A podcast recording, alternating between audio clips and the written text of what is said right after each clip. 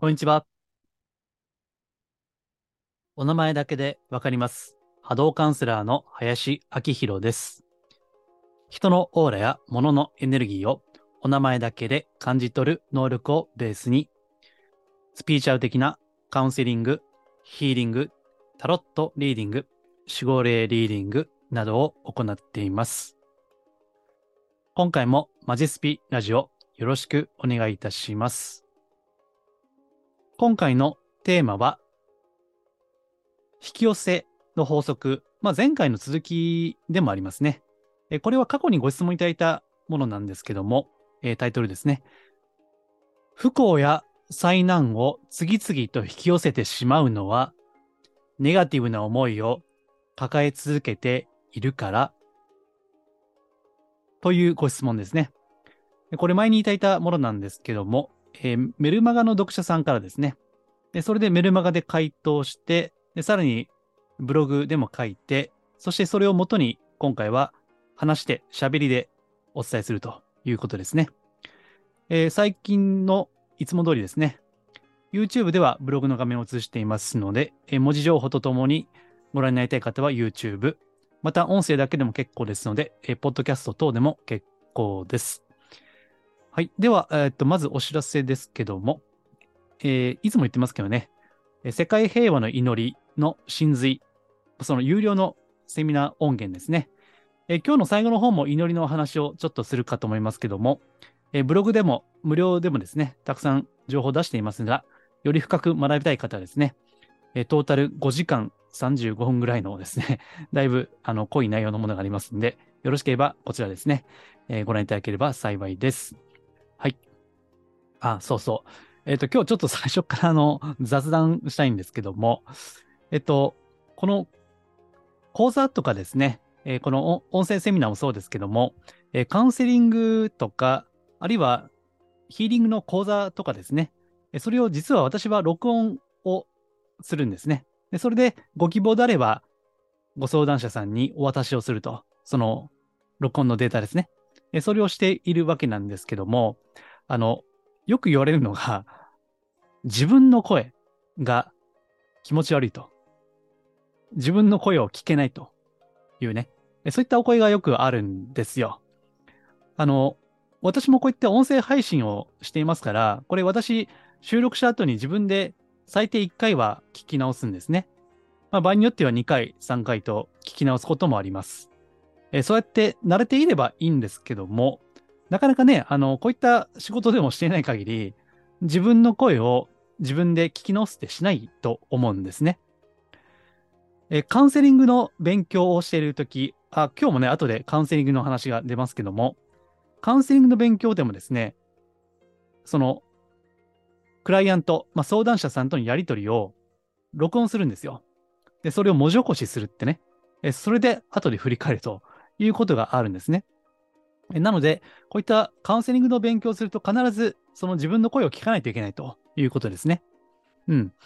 ですから、あの、まあ、自分の発信している声は、ね、これ喋ってる声は自分の脳をね、振動、直接振動してますから、ね、やっぱり聞こえる感じが違うわけですよね。えー、録音したやつを 聞, 聞き取るのと、普段自分が自分の発してる声を聞いてるのは違うわけですよね。うん。で、これはですね、あの、もう慣れですし、私は実は、あの、自分の声が嫌いではないんですよね。これは最初からそうなんですね。うん。な, なんで、それがこう、喋っていて、喋りが好きなのも、それがあるかなと。で、好きで喋ってることが、今お聞きのあなたにもですね、まあ、いつも言ってる波動、エネルギーとして、まあ、伝わればいいかなというふうに思っています。で、この前も言われたんですけどね、なんか、林さんの声は、お坊さんみたいな声してますねと言われたことがあって、まあね、自分じゃちょっとそこまではわからないんですけども、何かまあ、あの、こうやってね、え今日でもひゃくきゅうじゅういっかいめかにかいめだと思いますけども、まあ、心地よく届いているんであれば、あの、やってていいなと、良かったなというふうに思います。また良ければ、えご感想、ぜひですね、え教えていただければと思います。はい、えー。というわけで、前置きが長くなりましたけども、えー、ブログですね。はい。えっと、まあ、キューアンドエー というふうに言いましたね。あ、これあのー、発信してる日の昨日ですね、えー、書いたブログですね。これも キューアンドエー です。はい、えー。ブログではこういった感じで時々、えー、ご質問に対してお答えしています。まあ、もし、えー、ご質問されたい方はですね、お問い合わせフォームとか、メールマガジンの返信とかなどですね、そこからお寄せいただければ、いつか回答するかもしれません。はい。えー、ではごめんなさいね。ちょっと前置きは今日はなくなりましたけども、えー、本題ですね。えー、このご質問は時々あるんですよね。まあ、引き寄せの法則、もう私はあのー、よく悪口言ってるんで、まあ、もちろん私は否定的な立場ですし、まあ、これは前回もね、言ったことですね。うん。ただ、一般的にはやっぱり引き寄せの法則って未だによくね、見られてますよね。だからそういったことでこういったご質問いただく、えー、ネガティブな思いをね、抱え続けるといけないんですかということですよね。で、この背景はですね、えっとね、江原さん、江原弘樹さんの人生相談の回答っていうのがありましてね。で、これ何かというとですね、江原さんってもう長いこと、ラジオ、エフエム でラジオやってらっしゃるんですよね。えー、確かね、タイトルが、音語りっていうね、タイトルですね。まあ、音はひらがな。で、語りは、あの、うん、話すその語りですね。音語りと。多分、あの、彼は音楽、ね、オペラかなやってらっしゃるから、その音。うん。あと、言霊。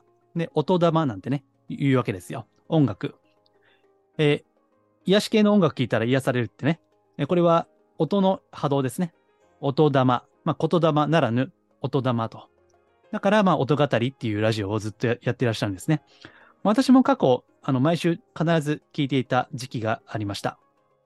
で、そこでの、あの、聴いた中でですね。ちょっとこれ、質問そのまま読みますね。ちょっと若干予約して読んでいきます。江原さんのラジオでの人生相談で、この不安がってる質問者さんに、あまり心配すぎるとその通りになってしまうから、そうならないように気にしないようにして過ごしなさいという回答をされていたと。で、それを聞いたこの質問者さんは、心配すぎなことも引き寄せてしまうのかと。それを聞いてる自分もですね、なんか呪いがかかったような不安に陥りましたと。不安なことを考えてしまったら、引き寄せてしまう。それをね。もう、それってすげえネガティブじゃんと。いうことで、で、思うまいとするんだけども、ネガティブなことを思ってしまう。ね。皮肉にも思う、思うまいとするほど思ってしまう。うん。だから、そのラジオでは、その、気にしないように過ごせって言われても、ちょっとねって。だから、その呪いがかからないような、そういったフォローもしてほしいなというような、まあ、ご相談、まあ、ご質問だったわけですね。うん。まあ、あの、江原さんのラジオ、私も、あの、スピーチャル系といいますか、まあ、スピーチャリストですね。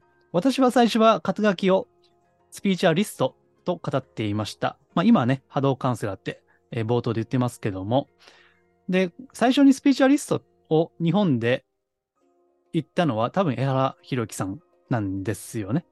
私もまあその、まあ、大先輩ですからね、業界的には。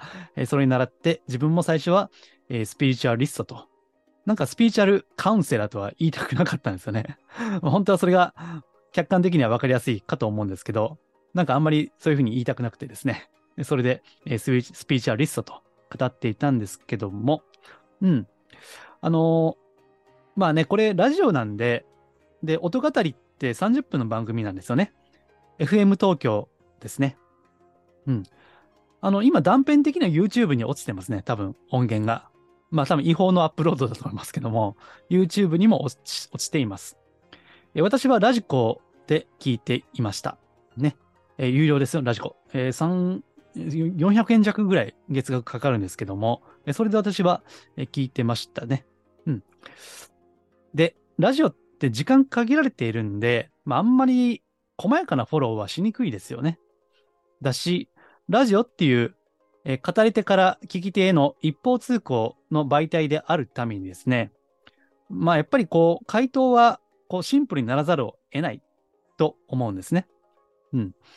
ですから、あんまり心配すぎるとその通りになってしまうよという簡単な答えしかできないと。で、これがもしいち対いちのカウンセリングであれば、多分もうちょっと細かくね、えー、その相談者さんのその質問の背景も聞きながらですね、答えていると思うんですね。これ私もそうですよ。えっと、この昨日書いたブログは、どうしたら強くなれますかということに対して、えー、長い文章を書いたんですけども、ね、これ本当は、この一言の質問じゃなくて、もうちょっと背景分かるとね、より細やかに答えられるわけじゃないですか。うん。ですからね、まあ、しょうがないんですよね、これはね。ですし、えー、この江原さんのこの回答はですね、まあ、カウンセリングではないんですね。人生相談ですね。人生相談。え、つまり、カウンセリングではなくて、指示する。何らかの答えを提示する。指示する。アドバイスする。で、これは人生相談レベルの回答なんですね。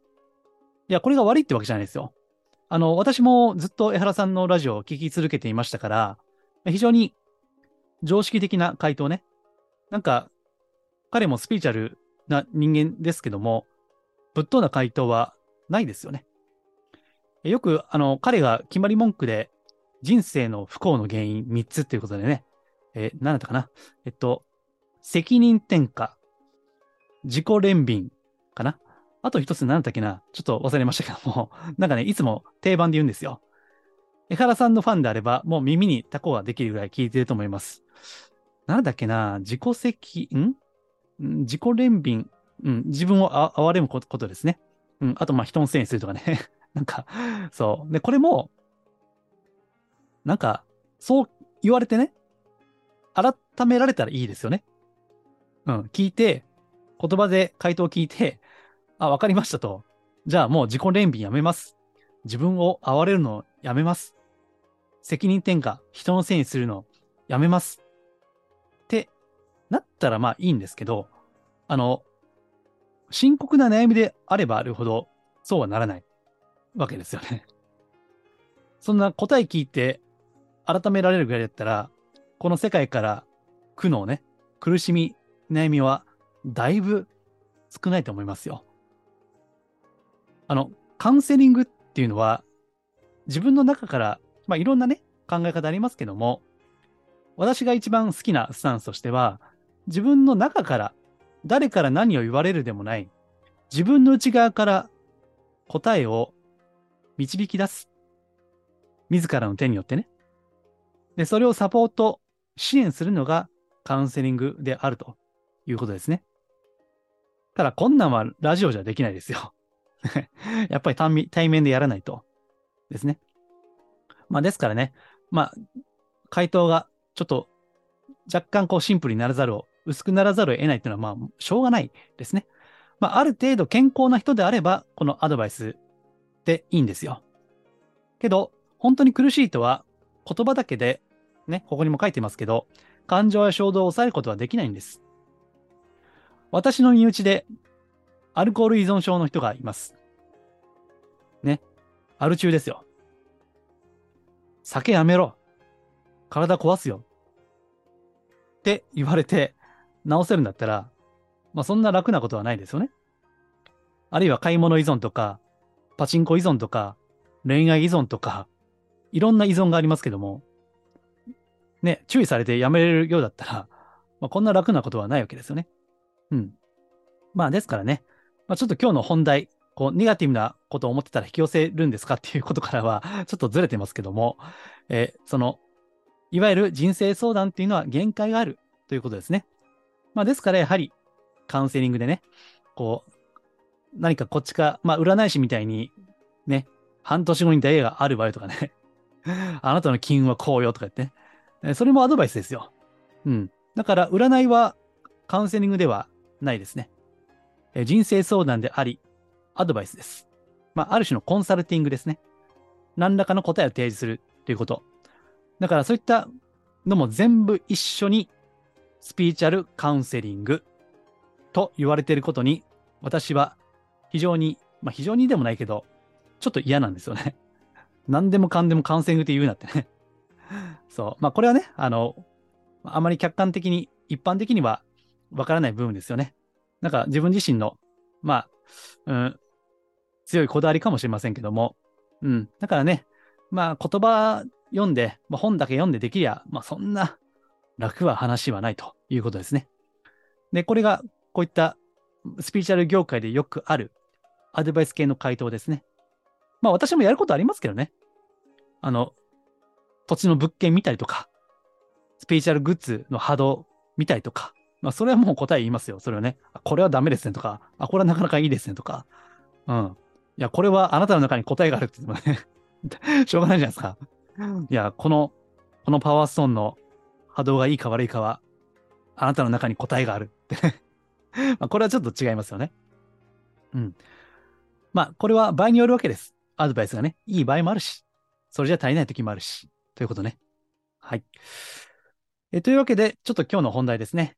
えー、心配すると引き寄せてしまうのかということは、まあ結論から言えば、そうじゃないということですね。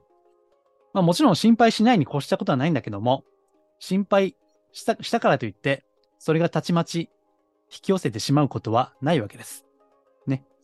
まあそれはなんでかと言いますと、引き寄せの法則が、はい、ここ悪口ですよ。引き寄せの法則は法則ではないからですね。え、検証不十分な仮説に過ぎないからですね。はい。これいつも言って、言ってますけどね。うん。え、それはもう私たちのこれまでの歩みを振り返ればわかることでね。心配事の大半は実際には起こらない。まあ、心配事のきゅう割は起こらない。なんていう表現もありますね。あくまで心配事というのは心の中でああだこうだ考えていることだけであって、それが本当に実現するというのは少ないんですね。うん。まあ、これは素朴な事実ですよね。えー、それを振り返ればわかりますよ。ただ、まあ、いろんなレベルの回答ができまして、例えばその生理的にネガティブなことを考えていると交感神経が優位になるとかね、言いますよね。リラックス系の副交感神経じゃなくて、このストレスですね。ストレスが溜まってこう交感神経が優位になってしまう。で、心臓もバクバクするとかね、めちゃくちゃ怒ってる時で心臓ドキドキするじゃないですか。やっぱりまあ私一緒じゃないけども、素人で考えていても体には良くないんだろうなということも思うし、病は気からっていうわけですから、何らかのそのネガティブな感情というのが、生理的なプロセスとして、うん、よからぬその生理現象を起こしているとは思いますね。それは。まあこれはもう、あの、こう、健康とか医学の基本ですよね。病は気からって昔から言われる通りですよ。だからそういった意味では、何らかの反応はあるわけですよね。まあそれも含めて引き寄せというんであれば、まあそうかもしれません。けど、ここで言われていることは、心配していることが、その現象的に、現実的に、こう起こってくるということですね。それであれば、まあ、心配事のきゅう割は起こらない。まあ逆から言えば、まあいち割程度起こったとしても、いち割程度であるということですね。まあこれも事実ですよね。どうですかね。悪いことを、ネガティブなことを考えていて、きゅう割ぐらい実現する人っているんですかね。どうなんでしょうか。ね。まあ、だから、この辺が前回の続きなんですよね。えー、前回言ったことは、えー、もういっしゅうかんしか経っていないのに忘れてしまってるんですけども、えっと、何だったっけ。えー、人間の意識の世界か。人間の意識の世界っていうのは理不尽だと。考えてもわかんないと。だから別に引き寄せやってなくても、私がそのタイプですけど、やってなくても、なんか、ありがたいことをね、起こることもあるし、すごい引き寄せ実践して、ポジティブなことをイメージして、ワクワクしてるんだけども、その通りにならないということもありますよね。まあこれは人にもよるし、同じ人でもそのタイミングにもよるわけですよ。だから本当のことはわかんないわけですよね。だから今回も心配事のきゅう割は起こらないというのもですね、その意識の世界ってのはやっぱりわからないからです。まあとはいえ大切なのは、ほとんどネガティブなことであれ、そしてポジティブなことであれですよ。思った通りにはなりにくいんですよね。うん。だからこれは良くも悪くもですよ。ネガティブなことも起こらないし、そう簡単にね。で、えポジティブな、その夢、ね、夢や願いも、そう簡単には叶いませんということですよ。良くも悪くもね。だからこそ、淡々とね、えー、前回も言ったっけな、えー、淡々と、まあ、夢や希望を描いて、ね、実現しようがしまいが、まあ、淡々とやり続けるということですね。えー、そうすれば、そのうちの、まあ、いちわりぐらいは、ね、前回も確か思い出しました。えー、ひゃっぱつ撃てば、まあ、ごはつかじゅっぱつはね、うまくいくかもしれないと。ひゃっぱつひゃくちゅうはないけど、まあ、ごはつじゅっぱつうまくいけば、もうそれでいいんじゃないですかということですね。うん。だから、引き寄せの法則は、あの、もう、荒いんですよ。荒削りなんです。まあ、ここではあの、しょぼいって書いてますからね。いや、本当そうですよ。これはね。うん。本当に引き寄せている人は、ちゃんと努力していますからね。うん。ちゃんと努力しますよ。まあ、これもう当たり前のことなんで、あんまり言いたくないんですけどね。ただ、まあ、こういったスピーチャル系のコンテンツ、情報に触れて、なんか、空想、ファンタジーを描いているとは、もうちょっと、あの、正気に変えた方が、ね、ちょっと失礼な表現かもしれないけども、えー、正気に変えた方がいいかなと思いますね。うん。まあ、とはいえですよ、あのー、原理原則から言えば、やっぱり、ネガティブなことを思うよりは、ポジティブなことを思った方がいいわけですね。まあ、さっき言った、生理的にもですね、やっぱりこう、例のがんですね。がんもポジティブな気持ちの方はね、起こりにくいという日も言われますし、で、これはもう、えー、お亡くなりになった村上和夫先生ですね。例の遺伝子で有名なね、えー、スピーチャル業界でも有名な、例のサムシンググレートという言葉をおそらく広めた方ですね。えー、この村上和夫先生が吉本興業とタッグを組んで、笑いですね。笑いによって、がんが縮小するとか、そのナチュラルキラー細胞が活性化するとか、まあ、そういった、ね、まあまだこれは科学的には完全に証明されたとは言えないかもしれないけども、事実としてそういった観察結果も出ている。そういった意味では、ポジティブに思うに越したことはない。できるならば、ネガティブなことはあんまり思わない方がいい。心配事のきゅうわりは起こらないかもしれないが、まあ、いちわりでも起こってしまうんであれば、やっぱり思わない方がいいわけですよね。うん。で、まあ、その時はどうするかっていう話、ね。ネガティブなことを思うなよって言われてやめるようだったら、まあ、そんな楽なことはないってね、えさっき言いましたよね。まあ、ここにもいろいろ書いてますよ。えー、いろんなレベルにおいてできることがある。肉体的なレベル、心理的なレベル、そして、えー、スピーチャル的なレベルですね。もちろん、適度な食事や睡眠や運動など大事なことは言うまでもない。睡眠不足だったらネガティブなことを思うよねと。そんな当たり前ですよね。ね。だからまあいろんなことができることがあるんだけども、まあ今回はスピーチャル的なね、マジスピっていうタイトルでやってますんでね。まあこれを前も言いましたし、まあさっきもちょっと言いましたが、祈りですね。祈りということ。えー、過去散々世界平和の祈りについて話して、またブログにもしてきましたんで、よければ、えー、過去の記事をご参考にしてください。世界人類が平和でありますようにというですね、えー、自分のことを超えて自分以外のもののために祈る。ね。えー、もちろんいっかいにかい祈ったところで何にもならないんですけども、祈りですね。思いのレベルにおいては、やっぱり、うん、自分以外のもの、まあ、自分も含めた世のため、人のためになるようなことを思っていく。これが波動としては非常に高いんですね。で、ネガティブなエネルギーを、ネガティブな思いを抑えようと思っても無理です。湧いてきたら湧いてきたらでいいんですね、それは。抑えるのが一番良くないんですね。抑圧ってね、心理学では抑圧って言いましたけども、抑圧したネガティブな思いは必ず復讐してくる。倍返し。なんですね。うん。ネガティブな思いは湧いてくるんだから、だって生身の人間ですから、ね、悟っているわけじゃないんでね、私もね。みんな湧いてくるんです。でもそれは自然なことなんでいいんですよ。湧いてきたら湧いてきたらいいのね。ああ、湧いてきたなという客観的に思うことですね。ああ、湧いてきたな。